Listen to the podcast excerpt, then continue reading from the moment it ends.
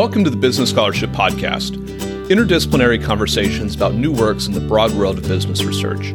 I'm your host, Andrew Jennings. If you like what you hear today, please consider subscribing to the podcast or sharing with others who might like it too. And if you have ideas for future episodes, let me know. My email address is andrew at andrewkjennings.com, and I look forward to hearing from you.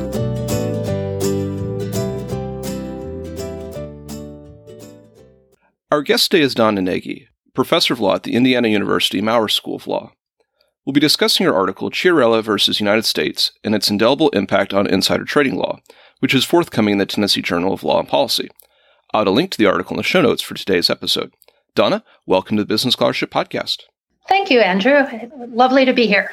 Donna, your article is a case study on the first criminal prosecution for insider trading. And before we start to talk about that case, I wondered if you can maybe give our listeners just a, a real quick background of what insider trading is, uh, what is the legal basis for its prohibition, and what was maybe the state of play with insider trading law at the time that Mr. Chiarella was indicted for violating it. Here in the United States, we have no express statutory prohibition of the offense of insider trading. So, if we think of insider trading as purchasing or selling securities on the basis of material, non public information, unlike just about every other country with a developed securities market, in the United States, you can't go to the US code and find an express statutory prohibition of insider trading. Instead, what we have is a broad anti fraud prohibition. Congress uh, in 1934 enacted the Exchange Act. Section 10B of the Exchange Act makes it unlawful to commit fraud in connection with the purchase or sale of securities in violation of an SEC rule. And so Section 10B gives the SEC rulemaking authority. And the SEC has adopted um, in the 1940s Rule 10b5, which makes it unlawful to engage in fraud in connection with the purchase or sale of securities. So, insider trading in the United States is unlawful insofar as it is a fraud to determine what constitutes a fraud. Federal courts typically look to the common law of fraud. So that is how insider trading is illegal here in the US. To look at the case of Chiarella, it's covered in any securities regulation class. What makes the case special? What happened in it? Who are some of the players? And what was the law that we ultimately got from the Supreme Court in that case? Sure. Chiarella was decided by the US Supreme Court in 1980. And so maybe I'll back up to the 1960s, actually, even before that. So at one time, the idea of a officer or director or an insider of a corporation using the corporation's information for personal profit in some jurisdictions, it was viewed as a breach of fiduciary duty. Not necessarily even a majority of jurisdictions at common law, that is, under state law, but there certainly was a healthy minority of states that viewed it as a breach of duty when a director or officer used a corporation's information in a transaction with the shareholders of that corporation. Now, in those jurisdictions that recognize this as a breach of fiduciary duty, it did so in the context of a one on one securities transaction. And so, an officer or director who was engaged directly in the purchase or sale of securities from a particular shareholder of the company. Even in the states that recognized insider trading as a breach of fiduciary duty those states did not go even further and say that stock market insider trading, when an officer and director would sell shares or purchase shares over, let's say, the New York Stock Exchange, most jurisdictions did not regard that as a breach of duty because trading on stock markets is anonymous. You don't know who you are purchasing from or who you are selling to. In 1961, then, the Securities and Exchange Commission, in an administrative action, brought a lawsuit arguing that a purchase or sale over a stock exchange defrauds the persons on the other side of that transaction. And so it's the In re Cady Roberts decision. It was an SEC administrative decision where we have this idea that stock market insider trading is unlawful and a violation of this broad anti fraud rule, Rule 10b5. Then in the late 1960s, the Securities and Exchange Commission sued officers and directors of the Texas Gulf Sulphur Company. These officers and directors had possession of very good news uh, for the corporation um, that there was a, a, discovery of an ore strike, um, very valuable minerals in land that the corporation owned. And the officers and directors used that information before it was made public and purchased securities. The expected belief that the stock price was going to rise. The Securities and Exchange Commission sued these officers and directors in federal court, and the Southern District of New York, affirmed by the Second Circuit, found that these officers and directors had engaged in securities fraud in violation of Rule 10b5 in making that decision, the Second Circuit had grounded its holding in what it considered the justifiable expectation of the investing public that markets uh, would in relatively equal access to information. And so in the Texas Gulf Sulphur case, the Second Circuit had articulated a very broad sounding prohibition that seemed to ground Rule 10b5 in equal access to information. This idea that keeping silent about material non public information in a securities transaction defrauded the individuals on the other side of this transaction because of this equal access idea. So that was the state of the law then going into the Chiarella case. Chiarella started as an SEC judicial action. That is, the Securities and Exchange Commission filed a complaint against Chiarella for violating Rule 10b5.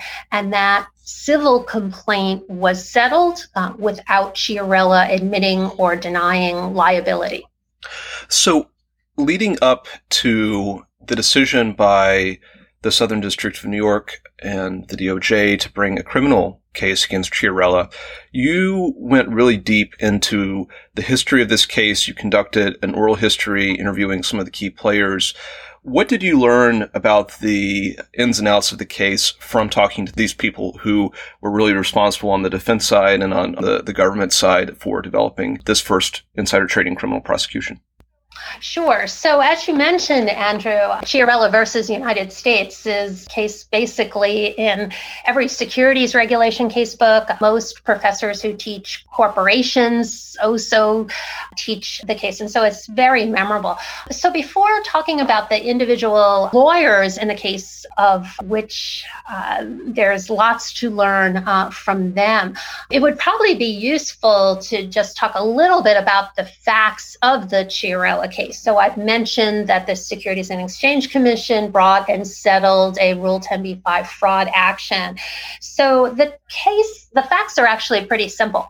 Vincent Chiarella was a financial printer, and so he worked for Pandick Press. He was the markup man, and so these are in the days prior to computers where corporate documents were typeset at a printing press. And so Pandick Press, uh, which was a big printer in New York City, was hired by investment banks and law firms to print documents, including documents for merger transactions and uh, hostile takeovers in the form of tender offers.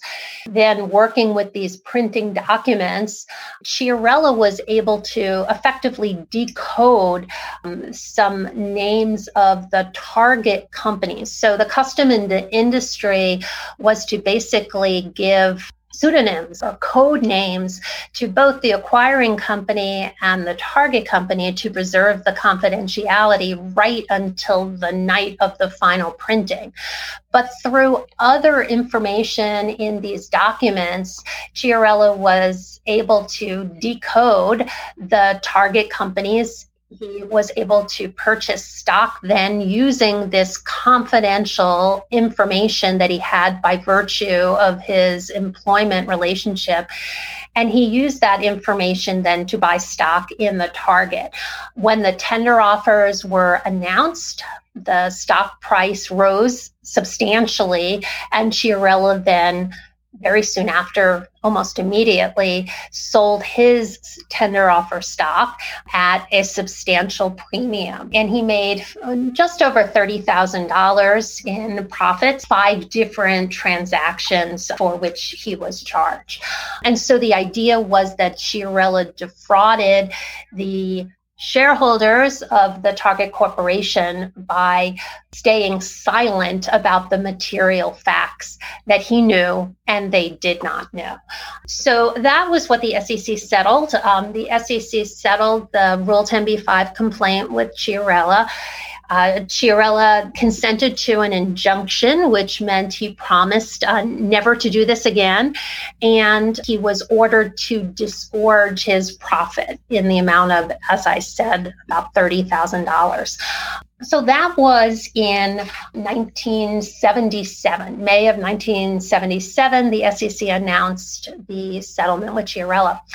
Insider trading, while it's a civil offense, a violation of Rule 10b5, can also be prosecuted criminally. And so this U.S. attorney in the Southern District of New York heard about the settlement with the SEC and Chiarella and opted then to bring a criminal proceeding. And so Chiarella was indicted in January 1978 and he then was tried in front of a jury and convicted of uh, the crime of insider trading.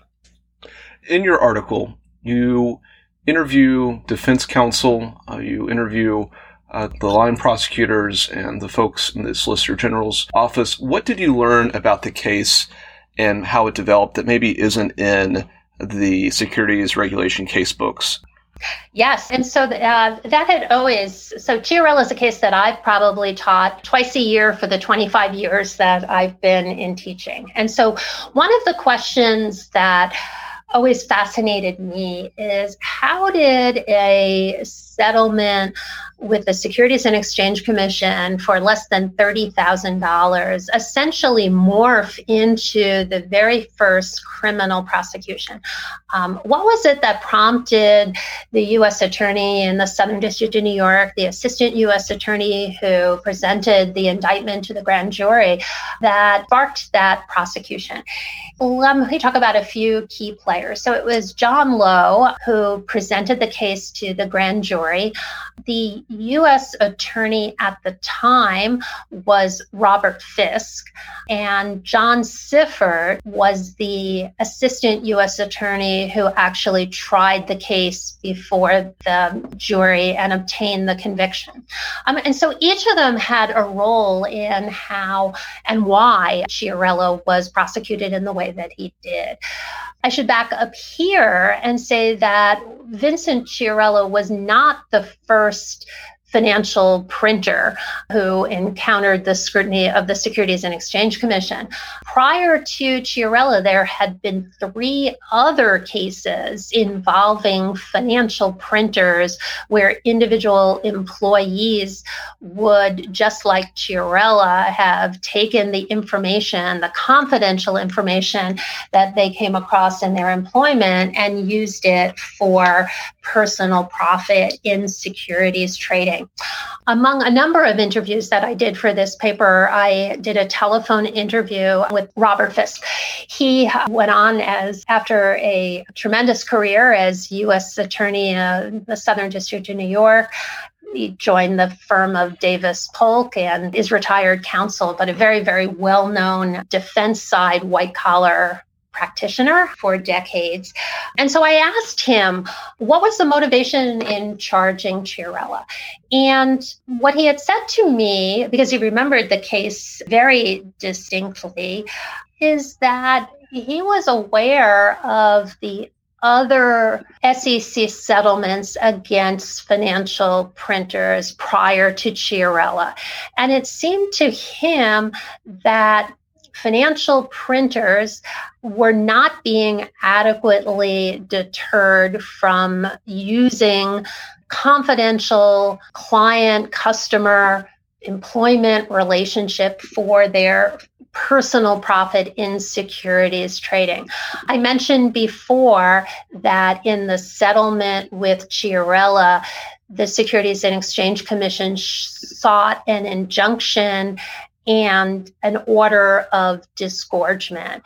And Robert Fiske had come to the conclusion that that was not adequate deterrent. U.S. Attorney Fiske was also aware that the printing industry had publicize these prior settlements with the workforce, that there were signs in the workplace that made clear that using customer information for personal profit was a violation of the law and could subject individuals who chose to do so to not only civil liability, but criminal liability as well. And so, in Fiske's view, criminal prosecution was warranted because Chiarella had used the customer information, notwithstanding such overwhelmingly powerful notice of the consequences.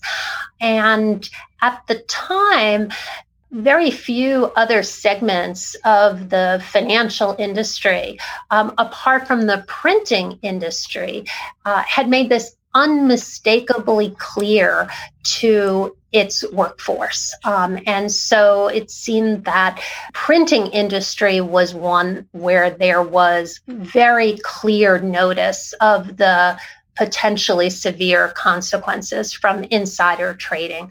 Therefore, making the prosecution against Chiarella, the criminal prosecution against Chiarella, fair and just.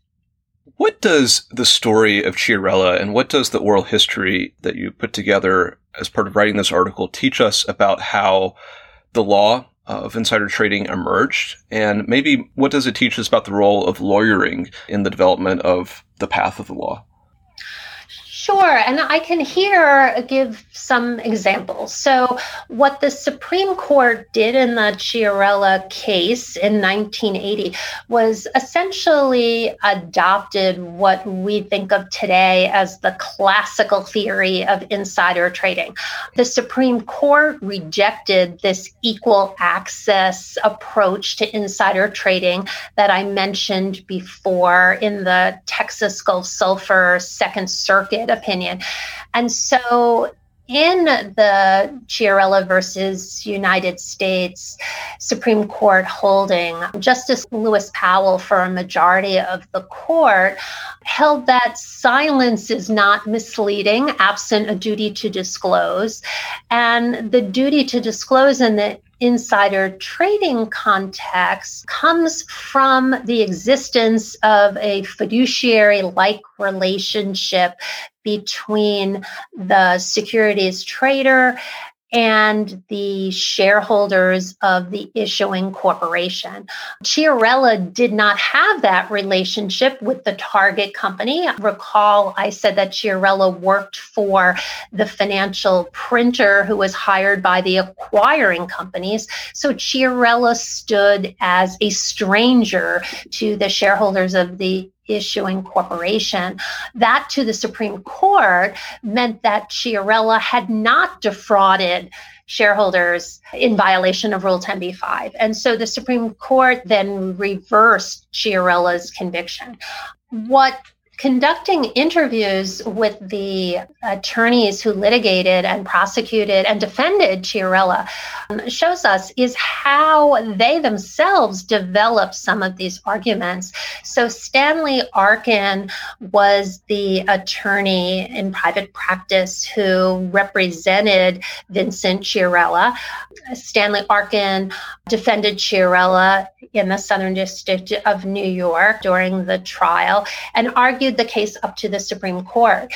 And if we look at the litigation briefs in the Chiarella case presented to the Second Circuit, presented to the Supreme Court, we actually see that it was Stanley Arkin who set out this fiduciary nexus type interpretation of Rule 10b-5. So whereas Justice Powell, for a majority of the Supreme Court, established the so-called classical theory of insider trading, it was the creativity of a litigator, Stanley Arkin, that basically carved out a pathway by which the Supreme Court could explain the ruling in the Texas Gulf Sulphur case without extending that beyond officers, directors, employees of the issuing corporation. So that is one example where we see that the lawyering and the advocacy involved basically successfully persuaded a majority of the Supreme Court to adopt that as as a legal theory. And indeed, the reason that Chiarella is such a famous case is because the Supreme Court's framing of insider trading as requiring this fiduciary like relationship between the parties to the securities transaction is not only the state of the law then in 1980, but continues up to the present day. Donna, what key takeaways would you like our listeners to have from this conversation and from the article?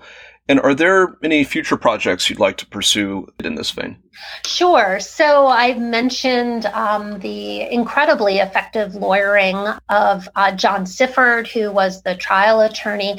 Another key takeaway from the research and from the paper is the impact that individual lawyers can have on the development of law. And here I can veer off a little bit and point to, for example, now Judge Frank Easterbrook who at the time as Chiarella was being argued to the Supreme Court was the Deputy Solicitor General. Frank Easterbrook uh, had left the Solicitor General's office to join the University of Chicago as a law professor, but the advocacy that Judge Easterbrook brought to the Chiarella case is incredibly fascinating as well. So, working with other attorneys in the Solicitor General's office, Easterbrook helped develop what essentially became the misappropriation theory of insider trading. The idea that someone who steals information is defrauding the source of that information by using it and remaining silent in a securities transaction. So, Andrew, you ask about takeaways. I think as we look at the various attorneys who intersected with the Chiarella case, we see how important their advocacy was, how their own creativity, how their own way of looking at securities markets, their own views in terms of market efficiency in the case of Frank Easterbrook at the time, really led to the development of important, monumental securities doctrine. And so it's a story about how individual lawyers and their effective arguments can really shape the law on the ground and the law on the ground for decades to come. Our guest today has been Donna Nagy, professor of law at the Indiana University Maurer School of Law. We've discussed her article Chiarella versus United States and its indelible impact on insider trading law, which is forthcoming in the Tennessee Journal of Law and Policy. I'll add a link to the article in the show notes for today's episode. Donna, thank you for joining the Business Scholarship Podcast. Thank you so much, Andrew. It was a real pleasure.